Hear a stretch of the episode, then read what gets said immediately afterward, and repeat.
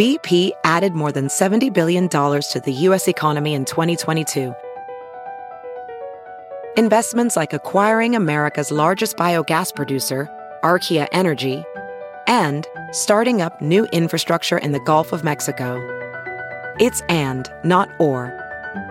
See what doing both means for energy nationwide at bp.com slash investing in America.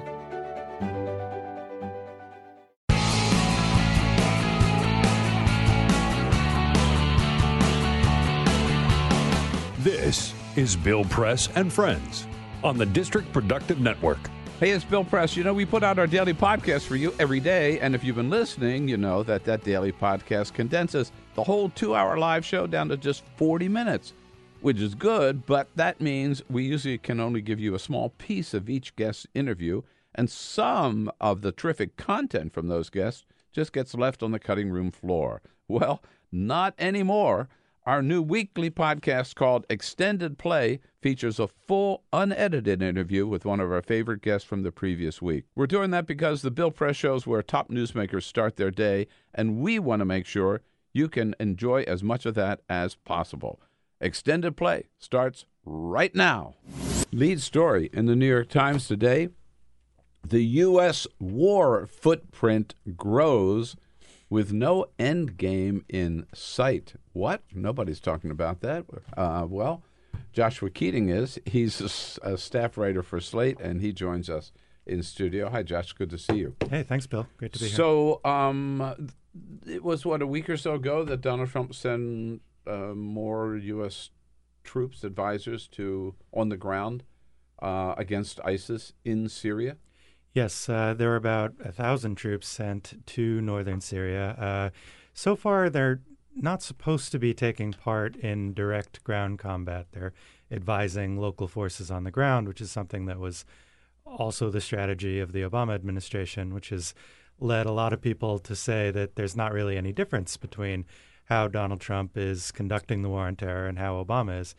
And I understand that point of view in that, yes, like Obama, there is uh, an emphasis on supporting local forces, particularly Kurdish groups on the ground, rather than uh, you know American soldiers taking part in direct ground fighting. But that doesn't mean there are no differences. The main difference we've seen is a real ramping up in airstrikes and what seems like a much lower priority on uh, preventing civilian casualties in those strikes. And that's been the case in uh, Syria and Iraq and in, in Yemen as well and um, this has been done. This is Congress is not involved in this. This is pure presidential decision making, right? Uh, what, with the Pentagon, obviously. But. Yeah, well, this is this was part of the problem that I think a lot of people uh, wish had gotten more attention under the uh, last administration, yes, which yes. is that we basically have this open-ended war on terror.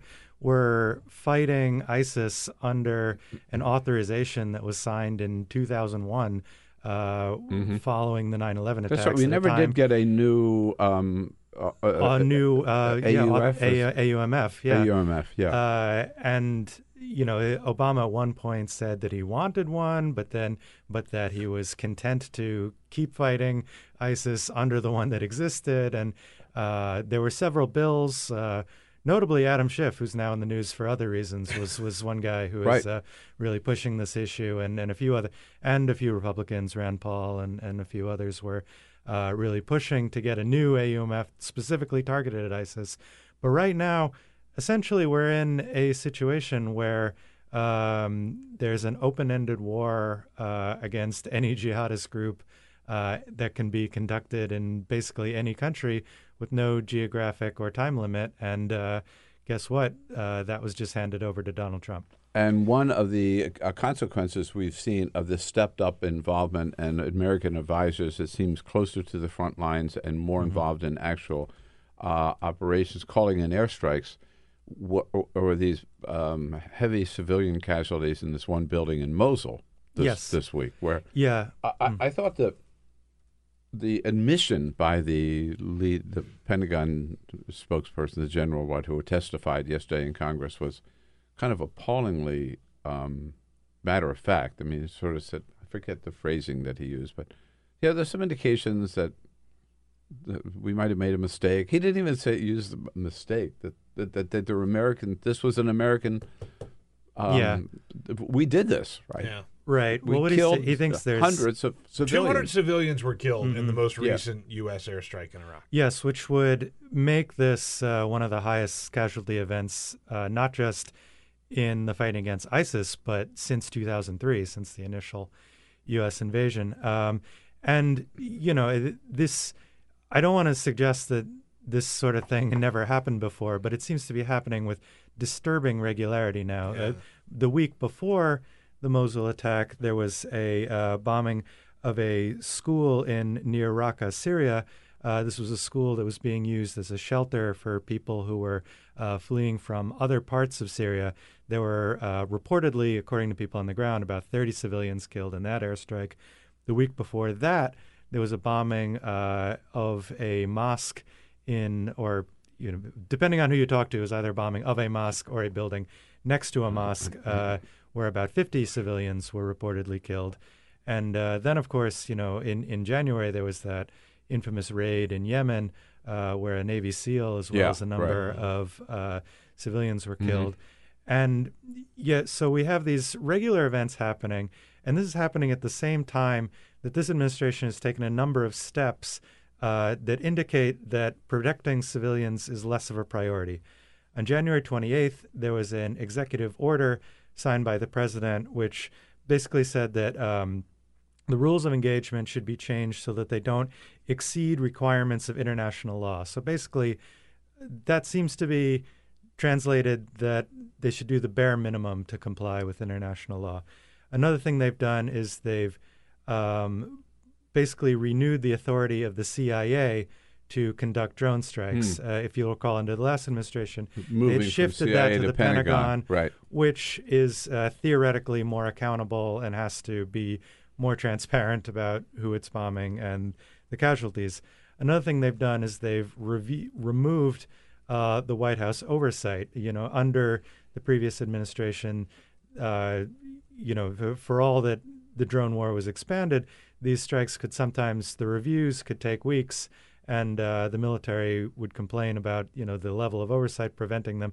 Basically, that has been removed, and the Defense Department uh, and the military has been given a lot more leeway to order these strikes without you know civilian oversight. Uh, theoretically, the, civ- there's we have civilian control of the military in this country, but a lot of those steps have been taken out, and so because of those steps, I think we should be less inclined to give uh, give the military and the administration the benefit of the doubt when that they are taking uh, all the measures necessary to prevent civilian casualties. When you mentioned uh, benefit of the doubt, I think it's important that we should remember that during the campaign, Donald Trump said, kill the terrorists, kill their families, kill their friends. Like, he did not rule out killing innocent people if it helped the greater good of getting one of these terrorists. In his mind, the greater good of getting one of these terrorists. So, 200 innocent people killed in airstrikes. Do I think that was an accident? No. Yeah, and and it, I, I believe the phrase you used was that the Obama administration was waging a politically correct war on Yeah, terror. Yeah. right. um, that they were being too careful about protecting civilians. And I and I want to emphasize again that civilians were killed. I mean, there Sure, there yeah. were these. Im- You're I mean, there was the bombing of the the hospital in Kunduz, Afghanistan, Yeah. a wedding party in Yemen. This happened before. Right. Mm-hmm. Now it's happening very frequently. Yeah. Yeah. So, so this building in Mosul, did we tar- Do we know that they were there? Do we? What do we know? Some people they always say that that mm-hmm. the which I'm willing to believe somewhat at least that ISIS, you know, put people in there, you know, uh, almost uh, to to trigger this and Yeah. uh, that that um, and but we should have known. I don't know. well, one plausible reason they, why so many people doing in a building like One that? plausible reason why the number of civilian casualties is increasing that could be separate from rules of engagement is that um, the battle for Mosul is entering the urban center of that city, and that's Oh, yeah, happening in yeah. Raqqa as well. So, because of that, you would expect um, that there would be higher numbers of civilian casualties. There was a very disturbing report from Amnesty International earlier this week that indicated that the Iraqi military had actually instructed civilians not to leave these parts of the city before the strikes took place. So, um, yeah, so you have essentially people trapped. Um, Right. ISIS is taking full advantage of this, um, and they are embedded in civilian areas and, um, you know, want to maximize the number of casualties that are killed and are going to take their full um, propaganda, um, make full propaganda use of these incidents as well. Now, in terms of stepping things up, again, back to this morning's New York Times, the very opening sentence of their article the United States launched more airstrikes in Yemen this month than during all of last year. Yes. Yeah. And So, I mean, we have a whole new war that nobody's talking about, right? And by the way, it's not just our airstrikes too. The there's also the ongoing Saudi campaign uh, against the Houthi rebels in Yemen, which are Saudi, which is are viewed as a uh, Iranian proxy. Um, And then who are we bombing? we are, in theory, bombing Al Qaeda in the Ra- Arabian Peninsula, AQAP. Um, and then so we're not taking part in this Saudi well, thing. yes, we are. Um, there, there was logistical support under the previous administration given to the Saudi campaign. In December, the Obama administration finally kind of pulled back from that, uh, canceled a planned sale of pre- precision-guided muni- Right, right. munitions to Saudi Arabia because of these complaints of civilian casualties. Uh, the Wall Street Journal reported last week that uh, the Trump administration is reversing that decision. That that sale of munitions is going forward. Uh, by the way, we're also we've also sold cluster munitions, which are widely banned under international treaty. But uh, and we may start actively participating in this uh, Saudi campaign, uh, which you know the the previous Defense Secretary Ash Carter admitted is actually helping Al Qaeda by um, you know creating chaos in this country, and has uh, created almost a thousand civilian casualties. Uh, uh, ten, I'm sorry, ten thousand civilian casualties in Yemen. Yemen's on the brink of famine, according to the United Nations, and you know at the same time, Al Qaeda, from all indications, has increased its capabilities. Uh, so you know what are we doing here? Like what this this it's Well- not clear like what this war has accomplished. You know, in addition to the humanitarian goals, it hasn't even uh, accomplished its strategic purposes. And uh, I, I just the, I, I, I wish there had been more accountability uh, under the last administration, and now that's completely gone out the window under the new one. So, I mean, just looking at it, we have, and again, we know that President Obama was elected that he was going to end the war in Iraq and end the war in Afghanistan, neither of which he was able to do or did. Uh, but uh, meanwhile, opened up a new front against uh, uh, ISIS or ISIL, as he called it.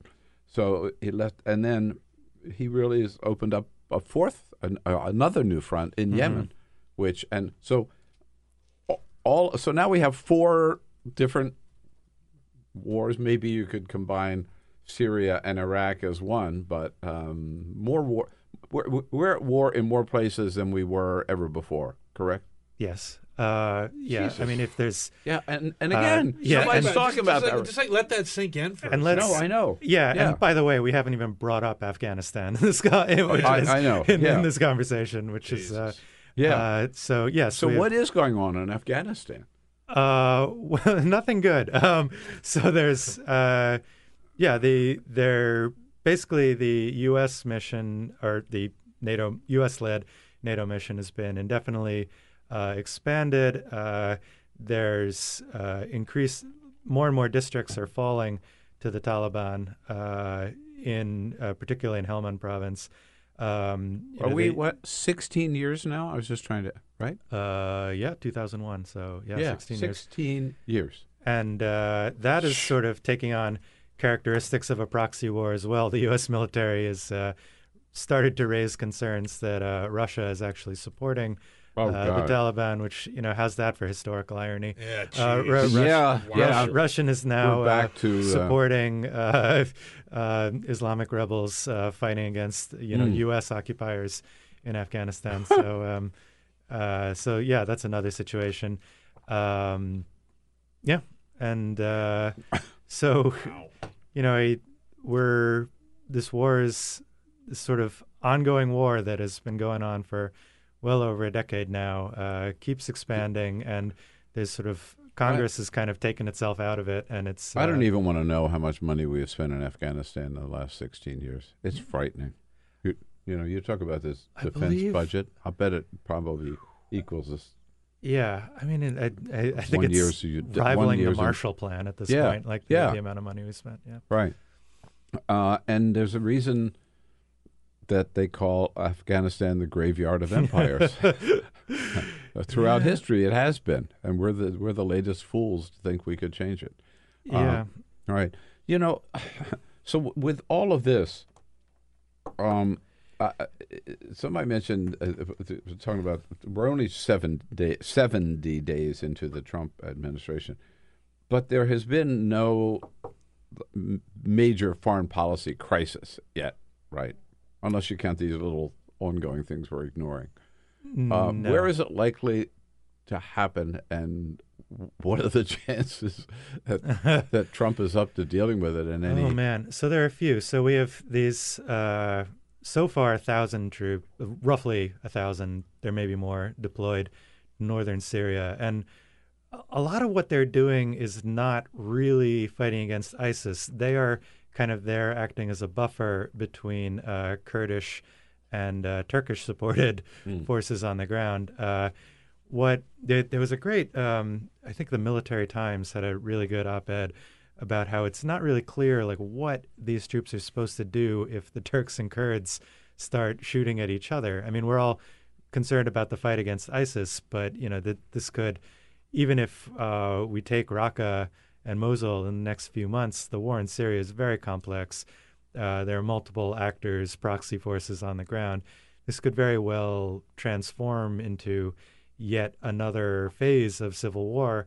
And uh, it's not really clear what these uh, Americans on the ground are supposed to do if the different uh, units who are theoretically on our side start shooting at each other. So that's one. Uh, um, yeah, that that's one potential crisis. I mean, there's you know, I, always potential for uh, in East Asia for flare-ups in the Uh, South China Sea or North Korea, but um, and and No, I you know, I, men- I, and I want to mention that you know all this is hap- you know, uh, Secretary of State Tillerson gave a speech last week about ISIS strategy to a group of visiting foreign ministers, mostly from Middle Eastern countries and a few European ones, where he, he kind of gave lip service to yes, we have to remain involved in finding a diplomatic solution in Syria, in you know providing humanitarian aid to the victims of this. You know, this all this is happening while there's suppo- the Trump budget has a 28% cut in line for uh, for foreign aid and for uh, diplomatic Yeah. services. You know, the uh, Mick Mulvaney, the budget chief, came out and said that uh, this is a hard power budget, not a soft power budget. So, you know, when we talk about uh, you know remaining in the game diplomatically, uh, you know, how are we supposed to take that seriously? I mean, before um, our current Secretary of Defense, before he was in his current job, he said every dollar you cut from diplomacy is another dollar I have to spend in bullets. And he was totally right. And so, you know, so I don't was know. that Gates or Panetta? Um, no, Or the, no? Uh, the the uh, current Secretary of Defense, Oh, y- y- oh, I'm sorry, Mattis. said that. Mattis. Yeah. Oh, yeah, right. Um, what tr- what Tillerson said about North Korea, uh, that the military option is uh, definitely uh, on the table. Was he right? So, I that was a weird story because that is the kind of thing that is kind of boilerplate. Um, Yeah, you know, yeah. the previous administration said Everybody that. always Everybody like why why would you say that the military option is off, off the, the- table? There's they, you don't gain But he anything seemed from to gain uh, to put a certain uh, yeah, new I mean, I- emphasis I, think it's it, sort right? of like it was taken a little more seriously because his boss is somebody who talked in very flippant terms during the campaign about you know nuclearizing uh, the Korean Peninsula, giving nukes to South Korea, about uh, you know using military force against North Korea. So I think that was a kind of case where people thought like, oh, Yeah. maybe maybe this time when he says military force is on the table, like he Right. really Uh-huh. actually means it. that situation is so in flux right now because we don't have a government in place in South Korea. Uh, their president was impeached recently, Right. uh, and it's not clear how the new South Korean administration is going to look at this uh, missile defense system we want to put in there. Uh, China's objecting to um, the plans to deploy missile defense. So, um, yeah, so many th- there are so many variables right there. It's uh, it's hard to like discern Yeah. what our North Korea policy is going to look like in a couple months. Back to ISIS for just a second. Um, what happened to the plan? Uh, this, it's still a secret. well, Thirty days is what he said. Thirty days So the there plan. was there was Donald Trump's secret plan uh, that he had during the campaign. That was he knew more about ISIS than the generals did. And then first thing he does when he gets in, he goes to the Pentagon, says, "Give me a plan in 30 days." Sean Spicer told us at the White House that they delivered the plan on time. That was a month ago. We haven't heard anything about it. Well, so it- yeah, and the haven't plan, been the any leaks either. The plan was delivered, and uh, I think NBC reported a couple aspects of it. I mean, it Is this the plan? The, In the- the- the- what we're seeing? in the in its kind of broad strokes, it doesn't look that different from what we've seen before. A lot of it involves uh, support to the Syrian De- Democratic Forces, which is basically an um- umbrella group that's composed primarily of Kurdish um, fighters in northern Syria, and it's it's sort of beefing up support to them to push back on Raqqa with increased airstrikes. So uh, the uh, General Admiral Admiral Stavridis, who's like now a uh, retired Admiral Stavridis, who's now a commentator, had a good line that uh, Plan B is basically like do Plan A but more. Uh, Yeah. and, yeah. so, so yeah, so Seems the to be. So supposedly this plan that uh, Donald Trump did not want to, you know, let us hear during the campaign because it would let ISIS know what he was doing, basically is like doing what was already happening, but but but more so. Re- um, A related story, because uh, getting short on time, that you have Yeah. uh, uh, you've, you've been writing about. Um, Theresa May appearing in front of uh, Parliament yesterday and making it uh, making it official. Yeah. This is an historic moment from which there can be no turning back. Britain is leaving the European Union. What are the what are the national security implications of that? Are are there any? Well, hmm, that that's interesting. One, uh, you know, it, in some ways, the uh, Euro- the British have been one of the main opponents to kind of defense centralization in Europe. Uh, that there's been a push to sort of coordinate uh, a European defense policy, and they don't want to call it a European army, but it's it's sort of moving closer to that direction. So in some ways, that was something that uh, previous American administrations have kind of favored, and so that al- may almost make that Right, sure. more likely uh, having them out of the Euro, out of the EU. I mean, it, in some ways, uh, this what I wrote yesterday is that uh, this may along Brexit along with the um, rise of Donald Trump and fears of you know Russian aggression may kind of lead to a little more European unity. Uh, it finally kind of gives a union that didn't have much of an identity, you know, something to push back against. And we've seen sort of so uh, you know this month we saw in the Dutch elections that uh, Geert Wilders, the far right Yeah, right. Eurosceptic uh, leader, he uh, didn't do as well as he hoped. Um, and uh, there's some signs in Germany and France that uh, sort of this anti-EU wave that we were predicting may not actually come to pass. May not happen yet. Yeah. Good work, uh, Josh. Thanks so much, uh, and thanks for coming in and bringing us up to date. Joshua Keating at Slate, slate.com. Have a great day, folks. We'll be looking for you back here This tomorrow. is the Bill Press Show.